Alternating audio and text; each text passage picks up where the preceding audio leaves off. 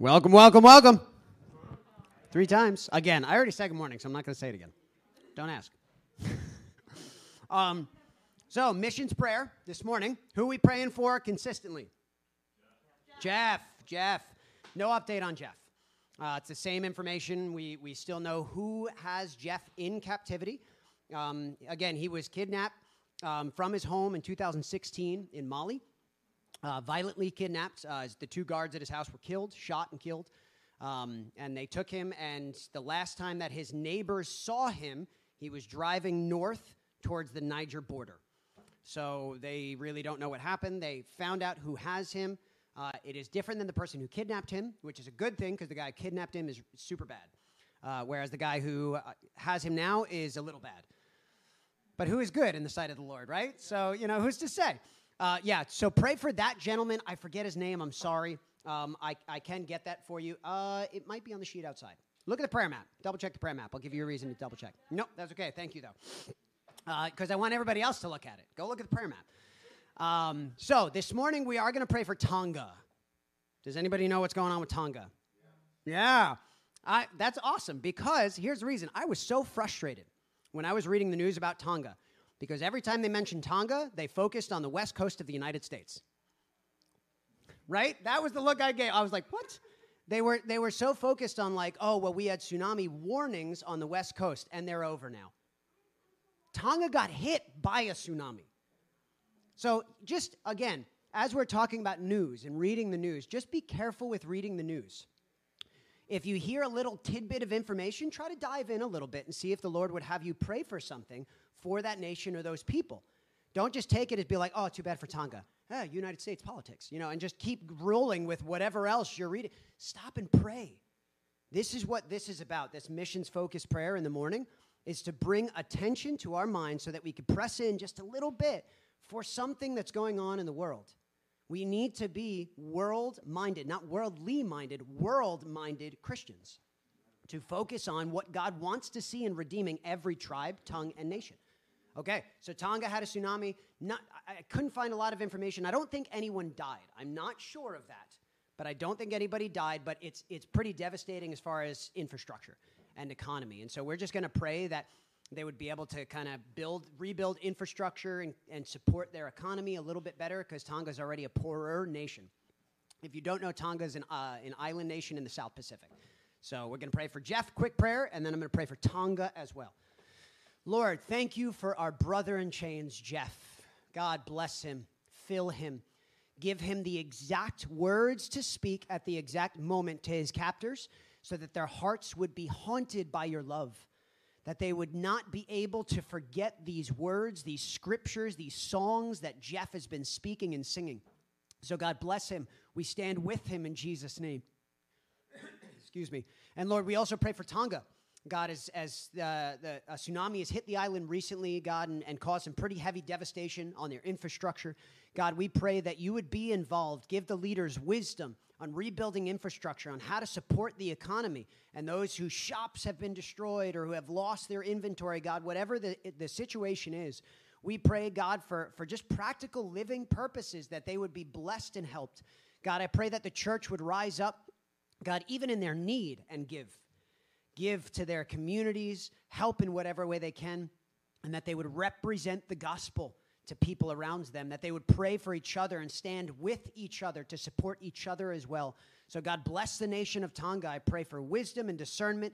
God, in all the organization that's going to be happening with different uh, groups that are going to help Red Cross and whatever other organizations that exist. God, I pray that your spirit would descend on that nation, that your will would be done in that country. Bless the leader. God, I pray that he would find you if he doesn't know. In Jesus' name, amen.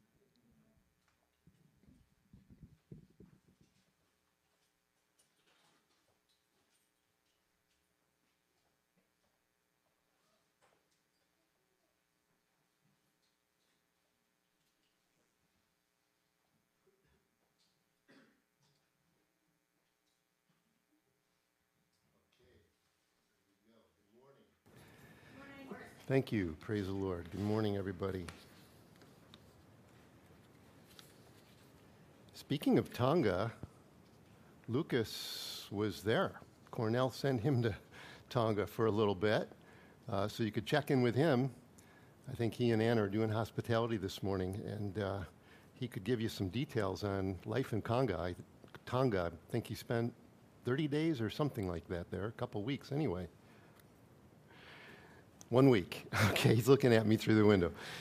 Uh, yeah, good stuff. Um, today we'll be back in Hebrews chapter 3, so you can turn there. And while you're turning there, let me just say that uh, the immediate future plans um, that uh, I'll be back here next week and preaching again from Hebrews.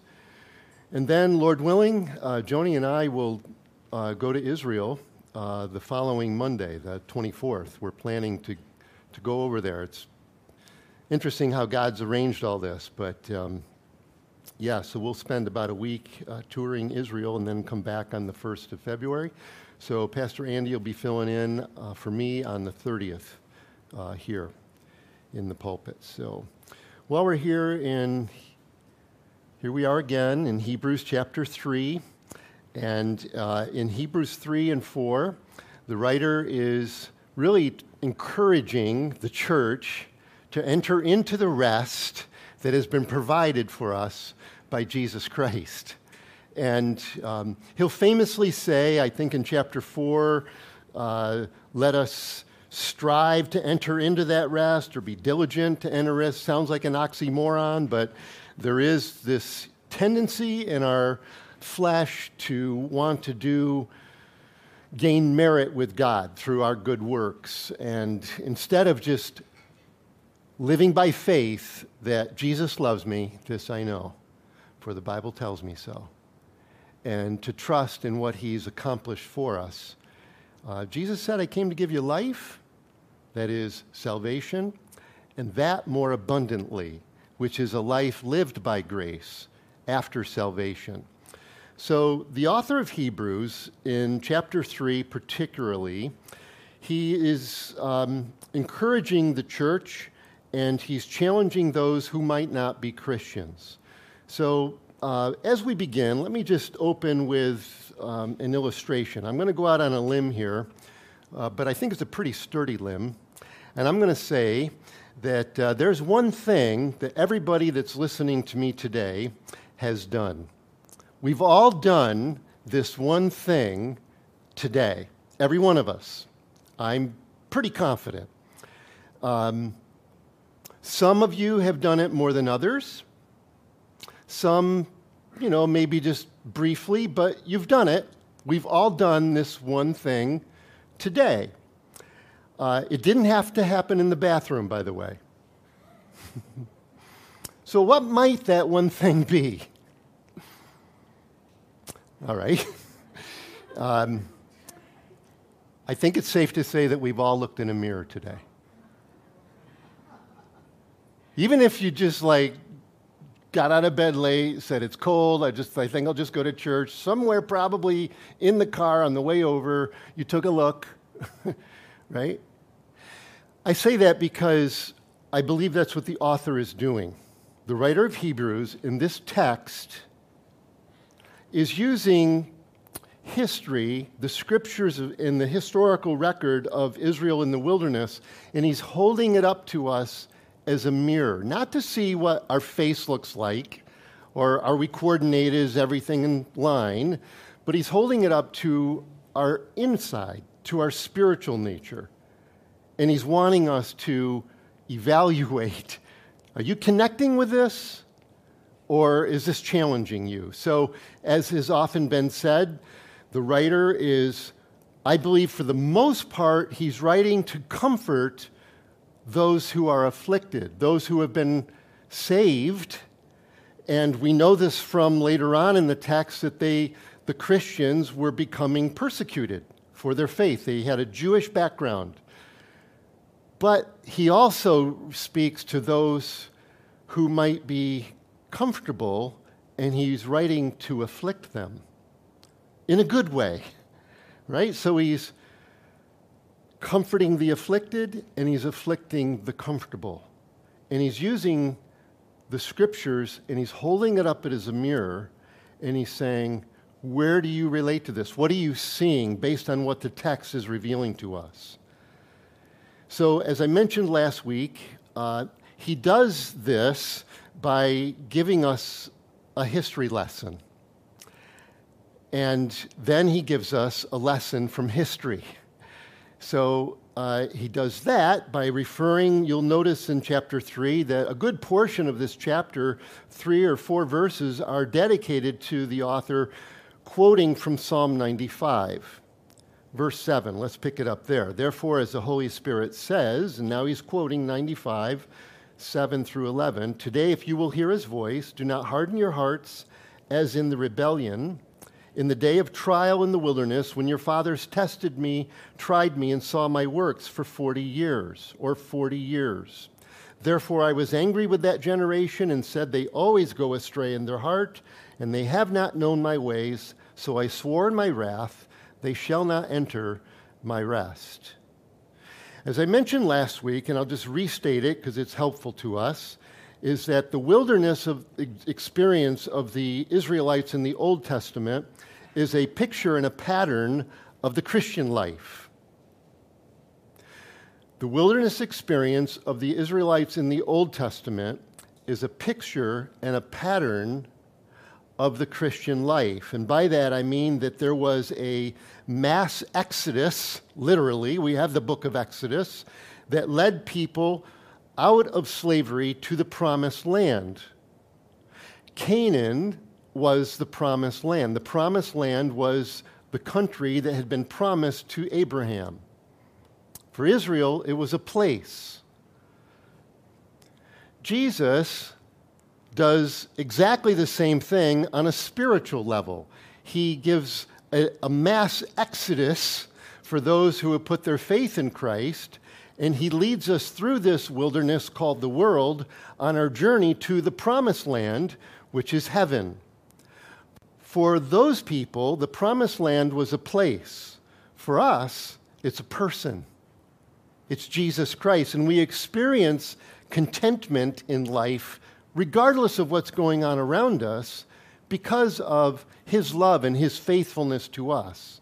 And the work of his Holy Spirit leading us to believe in him, to repent of our sin, and have him be our Lord and Savior.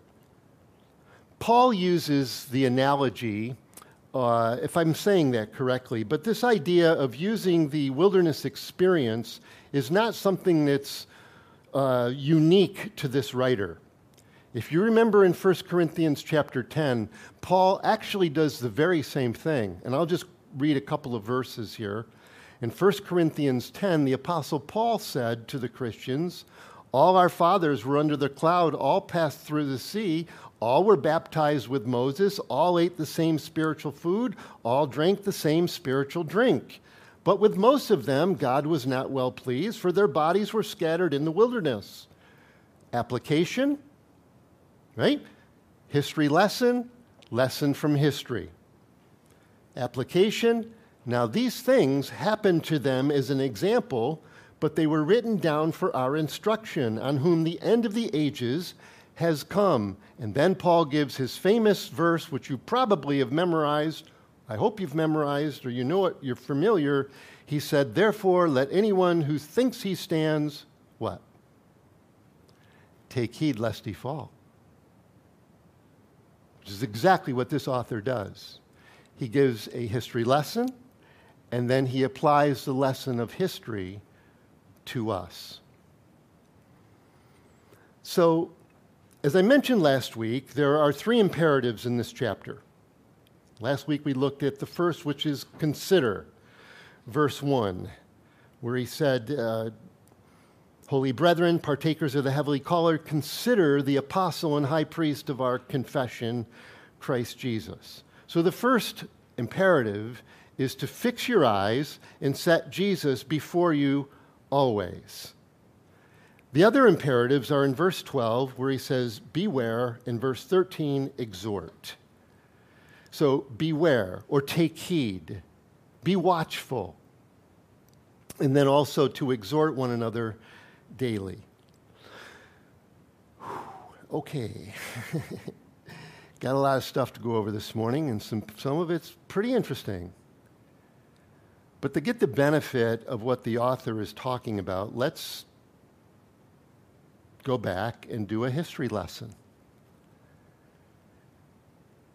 So, where do we start? Well, he says in verse 8 Do not harden your hearts as in the rebellion in the day of trial in the wilderness. Now, it's interesting, of course, as I said, he's quoting Psalm 95. Well, if you Bible students, you go back to Psalm 95, and if you're curious and you open up Blue Letter Bible or some other uh, lexicon of some form to find out what's the actual author meaning here, David and the Holy Spirit, when he says rebellion and the day of trial. And what's interesting is you'll see that rebellion, the Hebrew word is Meribah, and trial is Massah. And if you know your church history or your uh, biblical history, then you go, oh, well, that would be Exodus 17. So let's go back and look at that. This is Israel who has come out of Egypt, and they are just uh, on their way in their journey to the promised land. And they've really only been in the wilderness for just a short time, a few days. Um, by the way, um, we come to Exodus 17. Uh, they're in a place called Rephidim, and they don't have any water to drink. They run out of water. And in verse 2, it says, Therefore the people contended with Moses and said, Give us water that we may drink. So Moses said to them, Why do you contend with me? Why do you tempt the Lord? Actually, those two words, contend and tempt, are the same Meribah and Massah. And the people thirsted there for water, and the people complained against Moses and said, Why is it you brought us up out of Egypt to kill us and our children and our livestock with thirst? So Moses cried out to the Lord, saying, What shall I do with this people? They're almost ready to stone me. Now, friends, the unbelief of these people is almost unbelievable. if I can say it that way. When you consider what they've come out of for months, Moses was God's servant, and God doing through Moses and Aaron just miraculous thing after miraculous thing that was, and, and you know, you read the history, and there were many occasions where what happened to the Egyptians did not happen to the Israelites. God clearly showing his favor on his chosen people living in the land. While the Egyptians were struggling with boils and their cattle dying and hail and so many other things, the people who were living in Goshen, God's people, weren't experiencing that. There was a time where there was darkness over the land for three days. The people in Goshen didn't experience that. They were living in the light. And then, obviously, the application of blood, the supernatural salvation, the Egyptians pouring out their spoils on the people, they're leaving filthy rich. There's a baptism through the water. They watched the Red Sea part and they went through on dry land. Think about that. Water parting, seabed went dry. That was as much a miracle as the water parting. And they go through on dry land, and then the and now here they are, just a few days into their journey, and they're like, they're ready to kill people because they don't have any water. It's like, where's your faith? There's actually a root that's being exposed here of unbelief in the heart of these people. They've already actually done this once. Chapter 16 What shall we drink? Moses comes to the water. People are dying for thirst. They drink. It's bitter. Throws in a tree, turns it sweet. They come to Elim, 12, uh, a little oasis. Life's good. Then they get hungry. What shall we eat? What shall we drink? What shall we eat? That sound familiar? And Jesus gave instruction on that. What shall we eat? The people ran out of food. They packed a little bit, but not long enough for their ex- extended journey. And so God provided manna. And here they are again. Again, their unbelief is almost unbelievable. Verse 5 The Lord said to Moses, Go on before the people, take with you some of the elders, also take in your hand your rod which you, with which you struck the river, and go. Behold, I will stand before you there on the rock in Horeb, and you shall strike the rock, and water will come out of it, that the people may drink. Moses did so in the sight of the elders of Israel. So he called the name of the place Massah in Meribah because of the contention of the children of Israel and because they tempted the Lord, saying, Is the Lord among us or not? So, this is just a little history lesson that the author is using, and he's holding it up to the mirror of his readers. And he's wanting them to say, okay, are you relating to this? Well, there's another experience that the author is relating to, uh, is, and that's in Numbers chapter 13 and 14. Numbers chapter 13 and 14, and I'll just go through this briefly with you. In Numbers 13, uh, the people actually are about a year into their journey on their way to the promised land. And they actually now come to the borders of the promised land. Uh, and God instructs Moses, as you know, I hope you know, that uh, to send in 12 spies. Search the land. How big are the cities? Are they walled? How big are the people? What's the land look like? Can we live off the land? God said it was a land flowing with milk and honey, meaning it's highly productive, right? And uh, so the 12 spies go in, and uh, as you know, they come back and craziness, right? But uh, they actually had cut down a cluster of grapes off some grapevines there in the valley of Eshcol. And the grape uh, cluster was so large that uh, they had to tie it to a pole, and they put one man on each end of the pole just to carry the grape thing behind them. So you know, it was like, what's for dinner? A grape. and they pull one off, and the whole family eats a grape. It was, it was that big right? It was fascinating. Uh, so they tasted and they saw the goodness of God. There was one problem. The land also was filled with giants, where there were those who had descended from the Nephilim, from Anak, who were, were very large and imposing people. And so, as the 12 spies come back after 40 days of intel. they come back and they say, pretty amazing, but.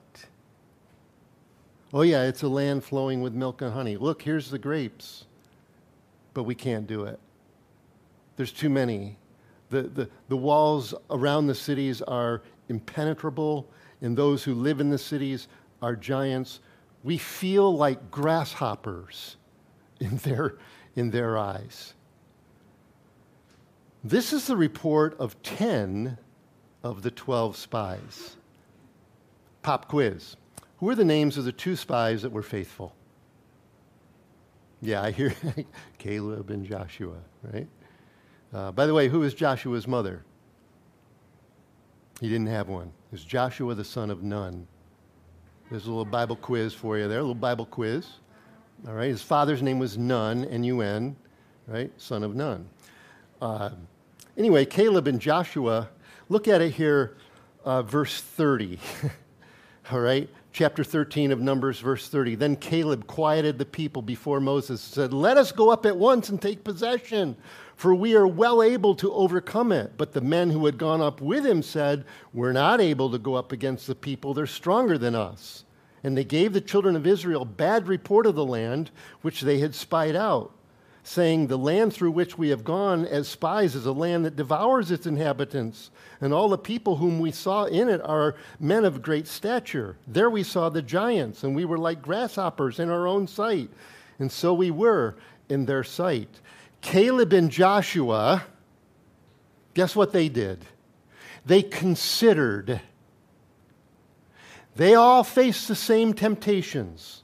They all faced the, the struggles and the doubts of, and, the question of can we actually do this? Caleb and Joshua saw the same things as the other 10.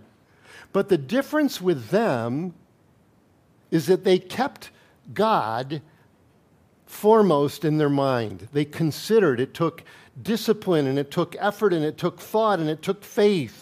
They, they realized wait a minute, the one who saved us and brought us here is there's nothing impossible with him.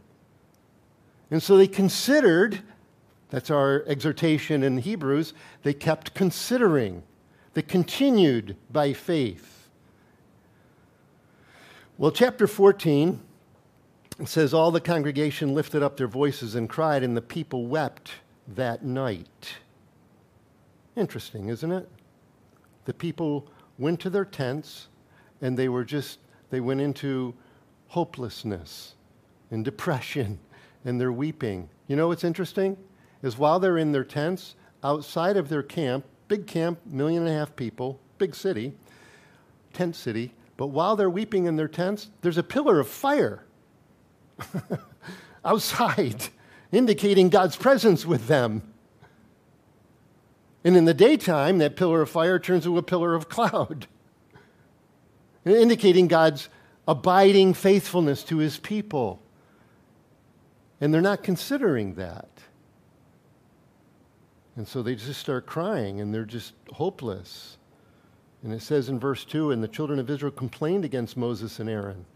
And the whole congregation said to them, If only we had died in the land of Egypt, or if only we had died in this wilderness.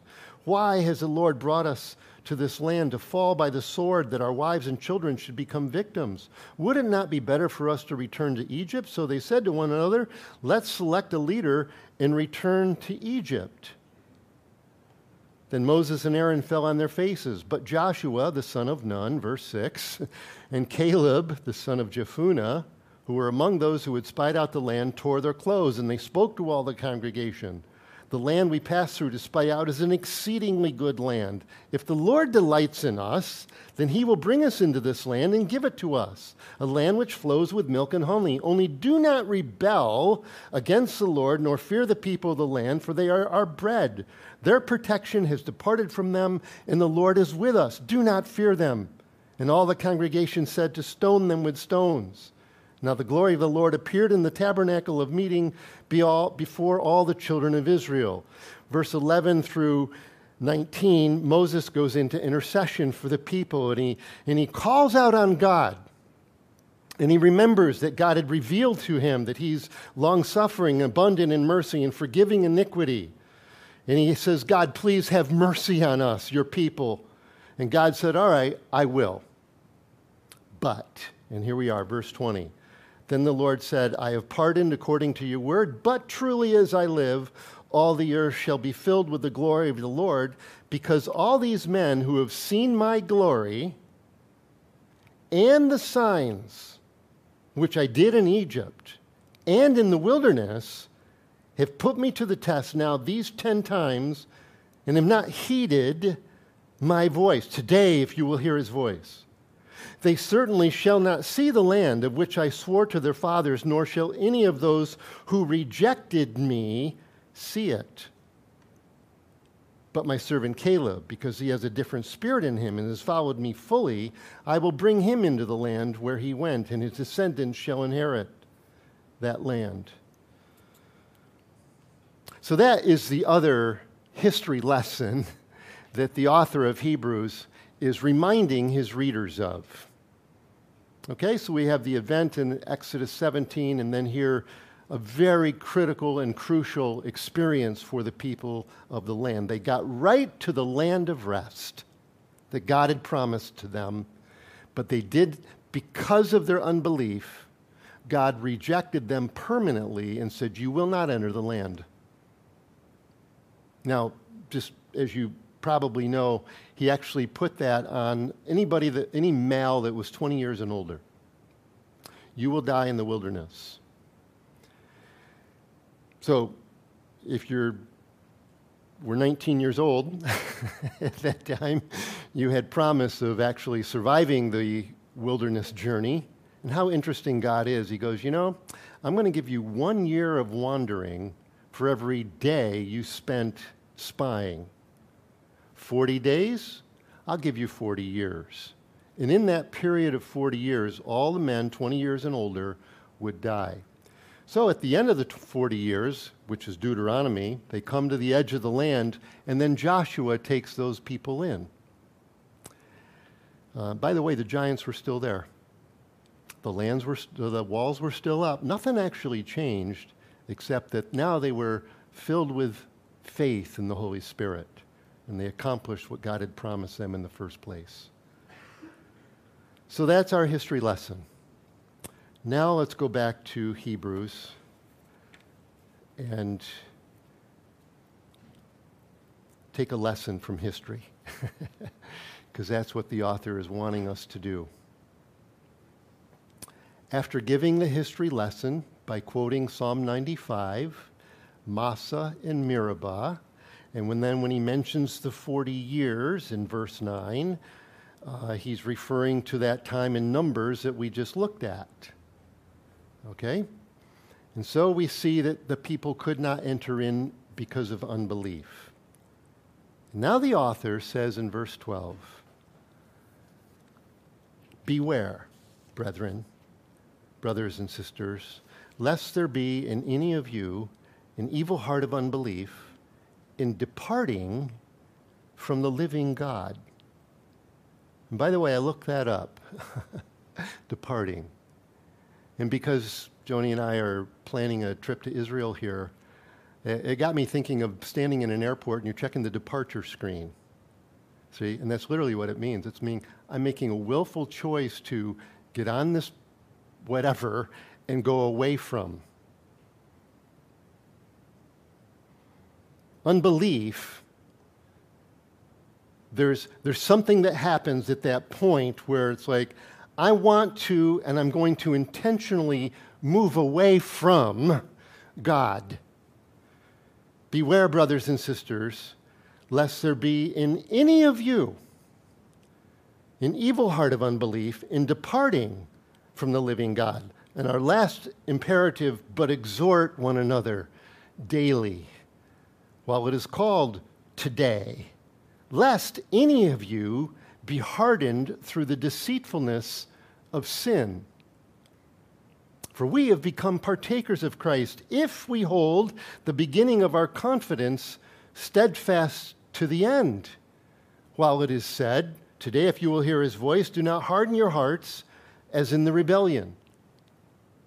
And then the author closes out the chapter in these last three, four verses by asking a series of questions. And he answers each question with a question. The first question For who, having heard, rebelled? Answer Indeed, was it not all who came out of Egypt? What's the point? The point is, everybody had the same opportunity and this equal opportunity and same access and experience. They all did, all those who came out of Egypt. Verse 17 Now, with whom was he angry 40 years? Answer Was it not with those who sinned, whose corpses fell in the wilderness? What's the point? The point is there were many who had equal opportunity and same experience, but never actually entered into God's appointed, wrath, uh, appointed rest. And to whom did he swear that they would not enter his rest, but to those who did not obey? And this answer, question and answer, there's all kind of tied up in one sentence, but it seems like he's, uh, and to whom did he swear that they would not enter his rest? Answer, to those who did not obey. So we see that they could not enter in because of unbelief. Okay.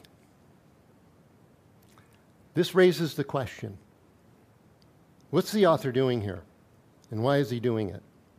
And I'll say this I think most of what he's doing here is he's encouraging the church to abide in Christ, to abide in Christ. Keep your eyes fixed in your faith and your life firmly anchored in His faithfulness and what He's accomplished for you. Yes, we stumble. Yes, we're in a wilderness. Yes, we have doubts, and there's fallings, and there's backslidings, and there's compromises that go on in our life continuously. But are we actually still moving in a long, slow, steady progression in the same direction? That's what the author is encouraging us to consider for ourselves. Is that your experience? And, and when he says in verse 14, if we become partakers of Christ, if we hold the beginning of our confidence steadfast to the end, he's not writing to Christians and saying, hey, maybe you can lose your salvation if you screw up long enough and bad enough. He's not saying that. That's not what that verse is indicating. It's saying that we will make it to the end. We will persevere, and perseverance is the evidence of a genuine possession of Christ. But we have to be honest to the text, and we have to take a lesson from history that there are those who have all the equal opportunity and the same access and experience, but they don't have possession of new life. Uh, they have not experienced a regeneration, even though they identify as a Christian. And so we would say they seem to be professing faith, but they don't have real faith.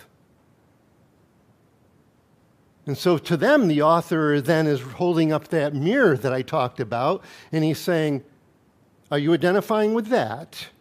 Do you see any correlation in your experience as a Christian?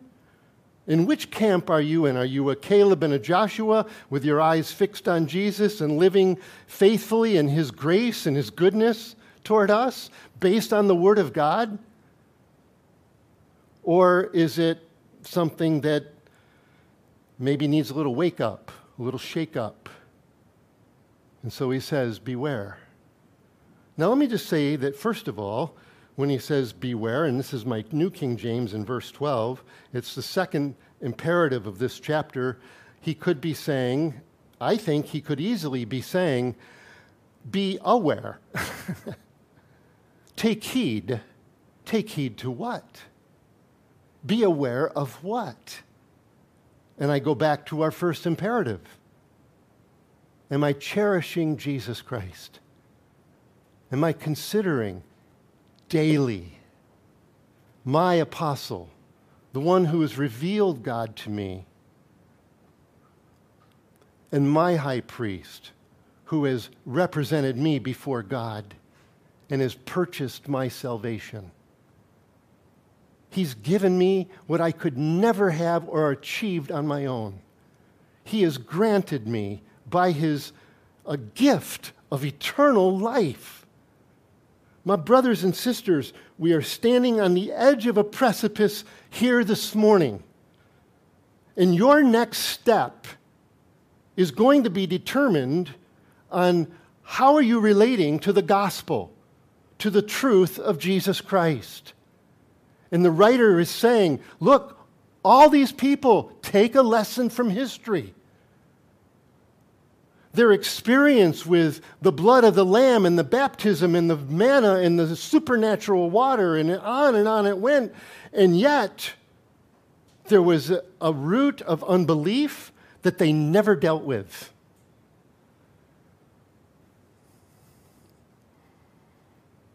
So, this teaches me that you can be sorry for your sin, you can understand the gospel, you can experience the power of God, you might even have had experience with supernatural giftings working through your life.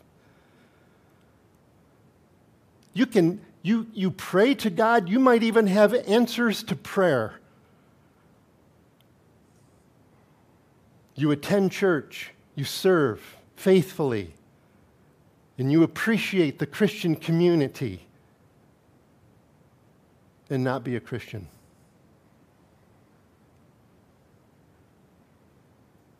That's a sobering word. And that's what the author is holding up to our hearts this morning. Hear me. No, no, don't hear me. Hear Jesus. Matthew 7. Many will say to me in that day, Lord, Lord, have we not prophesied in your name? We've cast out demons in your name and done many wonders in your name. And then I will declare to them, I never knew you. Depart from me, you who practice lawlessness. Did you hear what Jesus said? Let me tell you what he didn't say. He didn't say, I knew you once, but you walked away from me. He said, I never knew you. What about Judas? Another example. A sobering example. There in the Passover meal and in the Gospels, it says, Jesus said, One of you will betray me. What did all the other 11 do? They all sat up and said, Told you, Judas. None of them knew it. It says, Then the disciples looked at one another and said, Is it I? And they were perplexed about who he spoke about. Jewish was Jewish, Jewish, Judas was put together. He was, he was straight and he was organized and his belt line and everything was in. He was, he was orderly and he was responsible. He's the one that Jesus entrusted with the money. And by the way, Jesus had communicated to him at least on two occasions that he knew what was going on, that Judas was stealing. Some of the money, as he was transacting, was sticking to his fingers, and he was privately patting his own pocket. Jesus said to him out loud in front of the group, One of you has a devil. I know that, and you're going to betray me. But the others didn't know that. Jesus actually taught this same principle when he talked about the parable of the sower, right? Some of the seed will fall on stony ground. He who received the seed on stony ground, he said, This is he who hears the word and immediately receives it with joy, yet he has no root in himself. In other words, there's been no regenerating work of the Holy Spirit. There was an experience, felt something, identified with, oh, yeah, I'm a sinner, I understand the gospel, but there was nothing genuinely happening in their heart. And he says, uh, this, this is he who hears the word, immediately receives it with joy, yet he has no root in himself, but endures for a while. For when tribulation or persecution, wilderness, arises because of the word, immediately he stumbles.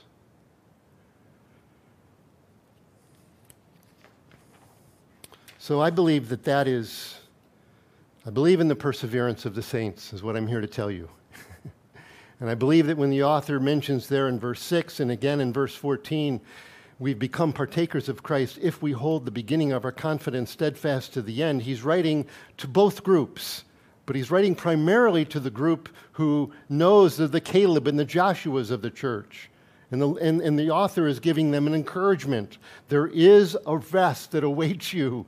Hold on, consider Christ. And at the same time, there is overlap in this exhortation. Beware. Are there areas of unbelief? Stay in fellowship. In other words, exhort one another daily. All right? So I'm just going to close the sermon with a few questions that deserve some consideration. So let's just say it. Can a Christian lose their salvation? No, I do not believe you can. We have to balance scriptures like chapter 3, 6, and 14, and we're going to bump into this repeatedly in Hebrews. Hebrews probably provides the greatest opportunity for people to take a side here. Yes, you can, no, you can't. And so let's be careful and let's consider equally what other scriptures encourage us with.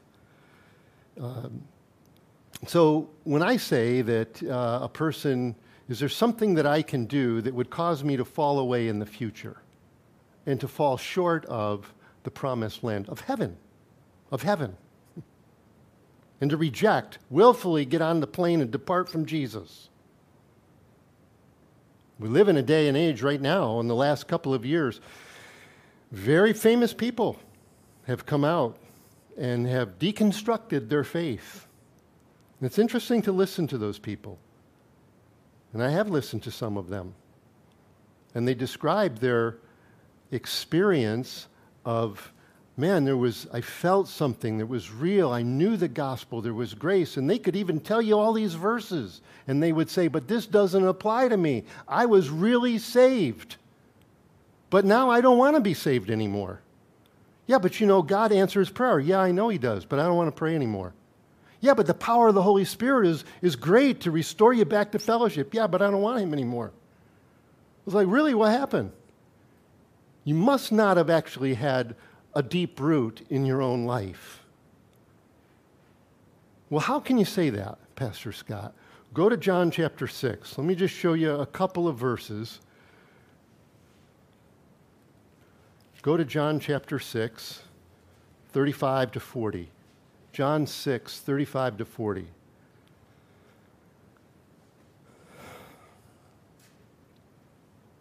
So we'll just spend a few minutes just on some Q&A. So the question is, can a Christian lose salvation? I don't believe so.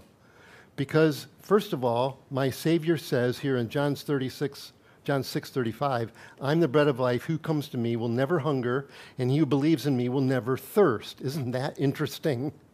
What shall we eat? What shall we drink? The Lord's like, You're never going to get hungry. You're never going to get thirsty. He's not talking physically, He's talking about his abiding presence because of your saving faith. But I said to you, let's uh, turn to, let's see, let's go to 38. For I have come down from heaven not to do my own will, but the will of him who sent me. This is the will of the Father who sent me. Now notice this that of all he has given me, I should lose nothing, but should raise it up at the last day. And this is the will of him who sent me, that everyone who sees the Son and believes in him with saving faith may have everlasting life. And I will raise him up at the last day. It's interesting. So, those who argue, Arminianists, who argue that you can lose your salvation, will say, well, everlasting refers to a quality of life. I mean, the simple, observable understanding of the word refers to longevity of life. Quality, yes, but longevity, it's eternal. Okay?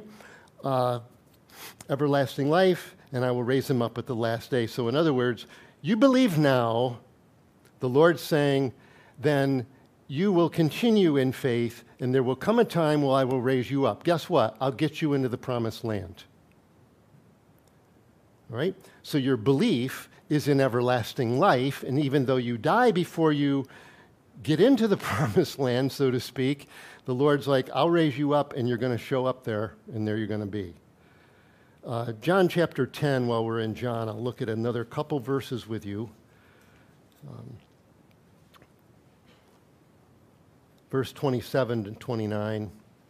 John 10, 27 to 29. My, fa- my sheep hear my voice, and I know them, and they follow me and I give them eternal life, and they shall never perish. Never perish. Actually, the, the, the structure of the grammar there is very emphatic. Very emphatic. No, you will not ever perish. Neither shall anyone snatch them out of my hand. My Father who has given them to me is greater than all, and no one was able to snatch them out of my Father's hand. I and my Father are one. Sometimes the argument is okay, nobody can take you out of the hand, but can't you jump out of the hand? well, doesn't, he says, no one can do that. Doesn't that include you? okay?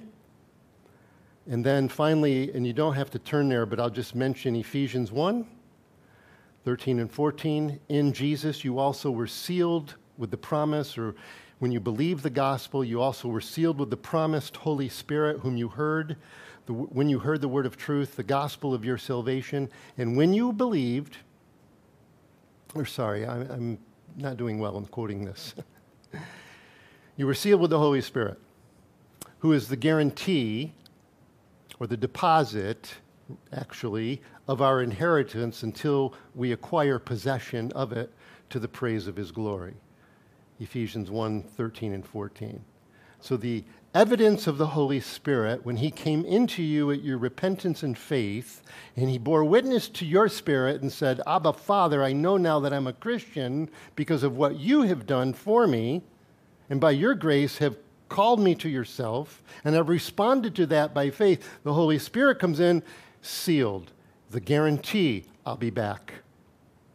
I'll take you unto myself. We get to taste a measure of rest and contentment here in our relationship with Christ. And it's just a, a sampling of that which is to come, but it's guaranteed. Question Won't people go bonkers if you tell them they have eternal security? I've heard that argument. You're going to give them a get out of jail free card, total immunity, do whatever you want. The scripture actually in indicates the lesson from history indicates quite the opposite. Those who didn't have genuine saving faith, in spite of the experiences, rejected and rebelled God to the point where He's like, okay, I'll give you what you want. Those who had faith pursued, all with the same troubles and tr- challenges in the wilderness. And so the evidence is quite the opposite. It's not, it's not, there's no risk. There's a, there's a new creation inside now. There's new desires. There's a love for God and a desire to please Him. There's a regenerating work. Paul said, I'm crucified with Christ. Saul of Tarsus is dead. Saul the, Paul the Apostle is alive in Christ.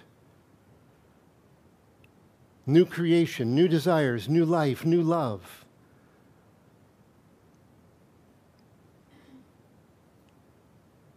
Is there anything that will keep me from falling away?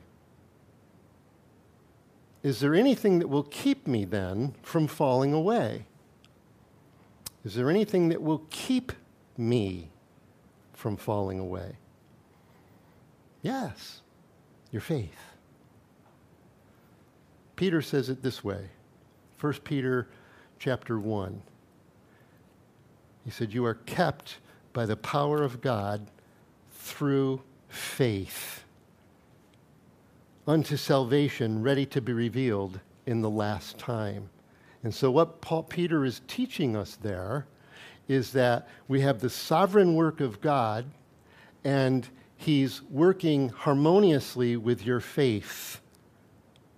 That's why Paul would write to the Philippians He who's begun a good work in you will complete it the day of Jesus Christ. You're kept by the power of God through faith. Through faith in Jesus all the time. Are there evidences today that I will persevere? There's a good question.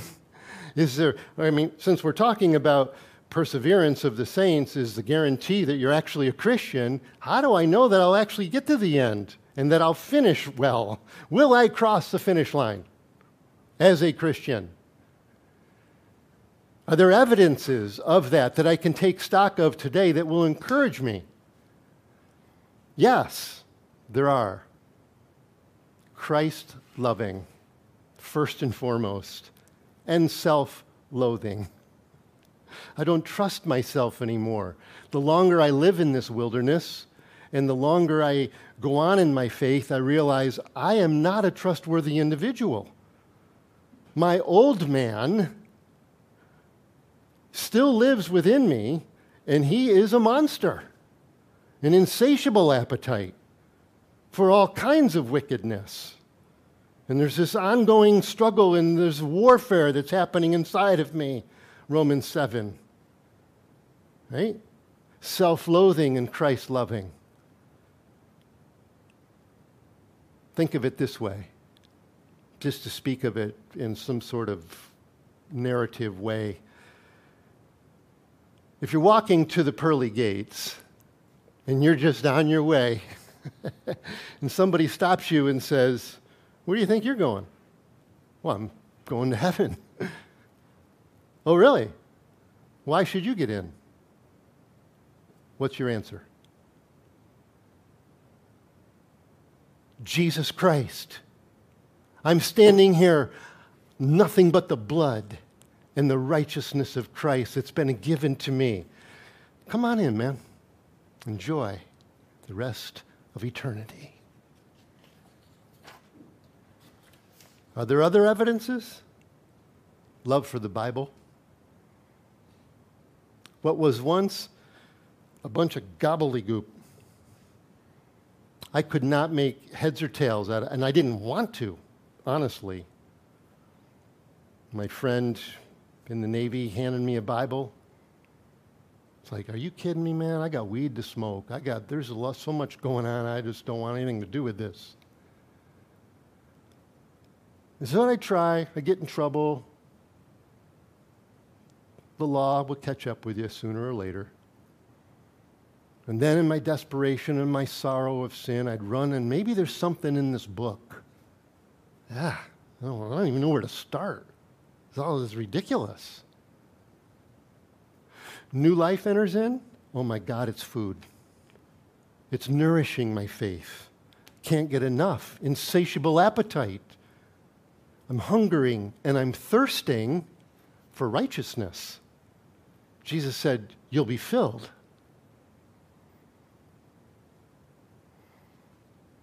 Love for the Bible, love for others,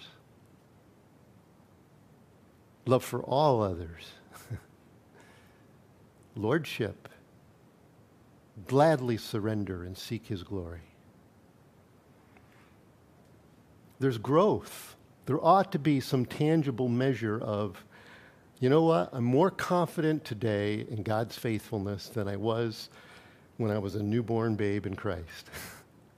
just through the trials and the tribulations and the experiences. I was just talking about this with somebody before, excuse me, before church started. And it is a kind of a glorious thing where you realize, you know what? You step out of the boat, you get out there into no man's land, and there's a step of faith, and there's, and when it's all said and done, it's like, yeah, he's faithful. I could, maybe I'll do that again. And so there's a growth, there's a, there's a, greater likeness, there's fruit that starts to appear in your life fruitfulness, love, joy, peace. The, the nature of Christ starts to manifest, and, you, and, you, and there's this tangible realization these are the evidences that are ours. And it was a real joy for me to list a few of those on my paper here. Because as I'm standing there this morning just praying and trying to get warm, by the coal stove. I'm like, this is really cool. I know as I stand here today that I am going to heaven, that I actually will continue because of what he's done for me and what he's continually doing in me through my faith. And so when I kiss this world goodbye or when I step off that precipice, I'm going into the presence of the Lord. Not a doubt in my mind because he's real to me today. I've heard his voice. I experience him. I experience him in fellowship with you guys. It's so amazing. Exhort one another daily.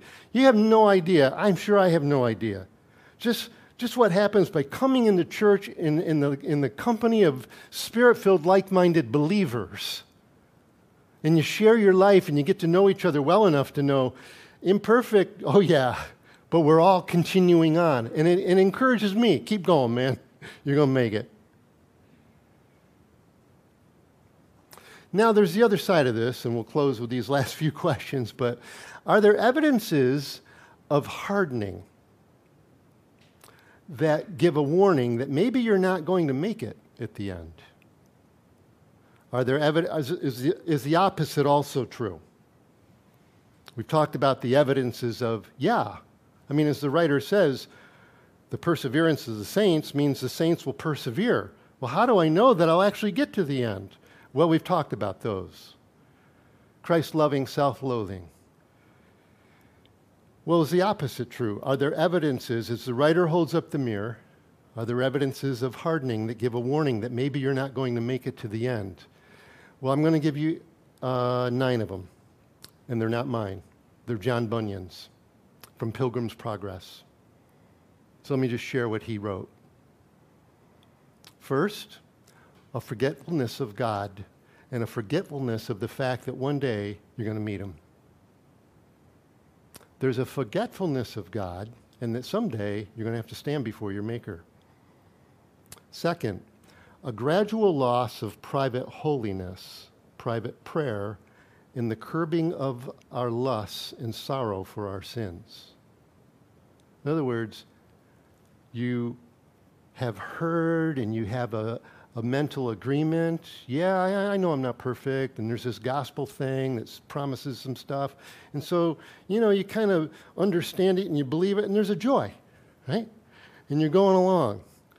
But then comes time that because there's no root,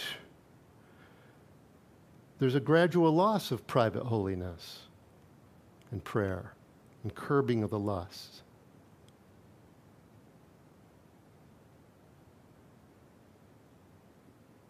You close the door in your room with your phone and Wi Fi. And maybe there's no conviction anymore. And you find yourself looking at a regular basis. Third, we will find that we begin to avoid the company of what Bunyan calls lively Christians. You know what? That church thing, I just don't like being in company with those folks. It kind of irritates me, like my friend in the Navy. And I had all my reasons, which were absolutely ridiculous. But he, in his faithfulness to God, kept witnessing to me. You see, we shared, uh, we, we slept just opposite each other. I couldn't, I just roll over and there he is. it's like, eh, I think I'll roll the other way. Fourthly, there will be a disinterest in public worship. Oh, you might be at church, you're bored. These are evidences that maybe when you step off, there is no resting place for you. Fifthly, you find fault with others. Sixth, there will be association with the godless. Seventh, will be involved in fleshly lusts in secret. Eighth, will begin to play with sin openly. Ooh. And lastly, eventually will reveal to all the sorry condition of our lives. Eventually, Judas showed up in the garden, and everybody went, You're kidding me. He's like, Yeah. See, you've honored me with your lips, but your heart's far from me. So, what do I do? And that's where I really love this guy who wrote this book of Hebrews. Because he's encouraging the Christian, and he's calling the ones who maybe are identifying and saying, I need a real experience with Jesus. Well, the Lord's calling to you today, and He's saying, Come unto me. That's number one. All you are heavy, uh, labor, and are heavy laden, and I will give you rest. Take my yoke upon you. Number two, take my yoke. In other words, surrender. You know, to put a yoke on, the neck of an animal, or if you assume yourself putting that yoke on, you have to bend your neck to get yourself underneath his leadership and his sovereignty. Take it upon you, surrender your life. Let me be your guide. And if you know the, the analogy of a yoke, it's, it's two animals that are pulling an implement, and they have this one device that's tying them together, but the one who's driving the implement is behind them. They don't actually see him. They just feel his guidance and his pull on the reins, directing them as they're going through the wilderness. Take my yoke upon you. I've been in this wilderness, been there, done that. Know what it's like. And then, thirdly, learn of me. For I am meek and lowly in heart, and you shall find rest for your souls. That is some of the most beautiful words that ever came out of the mouth of our Savior. You will find rest. Your rest is in a person who will get us to the place called heaven. That's the word of the Lord. given by the Holy Spirit, who is God. And I hope that's encouraged you this morning to trust in the Lord with all your heart. Don't lean on your own understanding. In all your ways, commit them to Him. Let's stand and pray.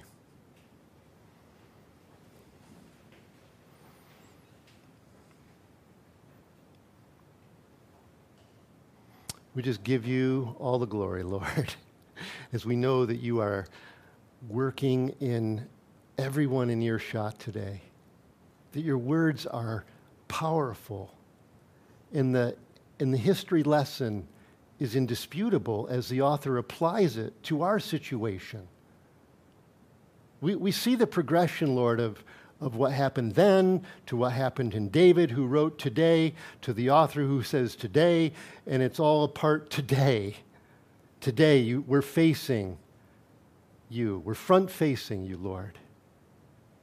We're seeing that you're our high priest. You've represented my sinful condition before the Father, and you've risen for my justification. Lord, we thank you. I pray you to equip your saints to continue on, to love one another, to stay devoted, to keep us considering you constantly.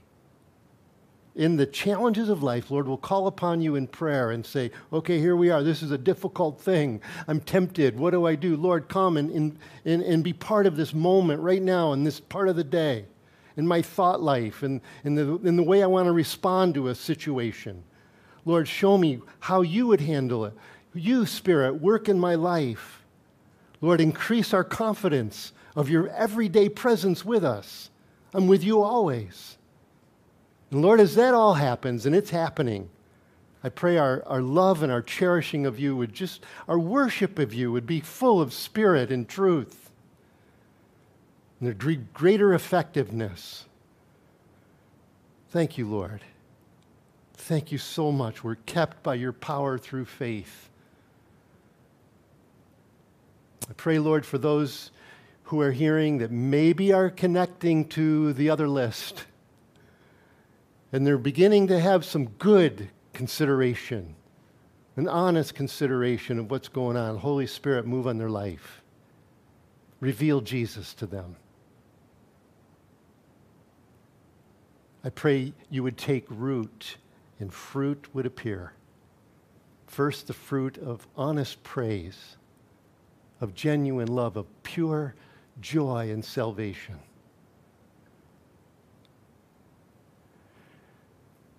We ask you for that in Jesus' name. Amen. God bless you.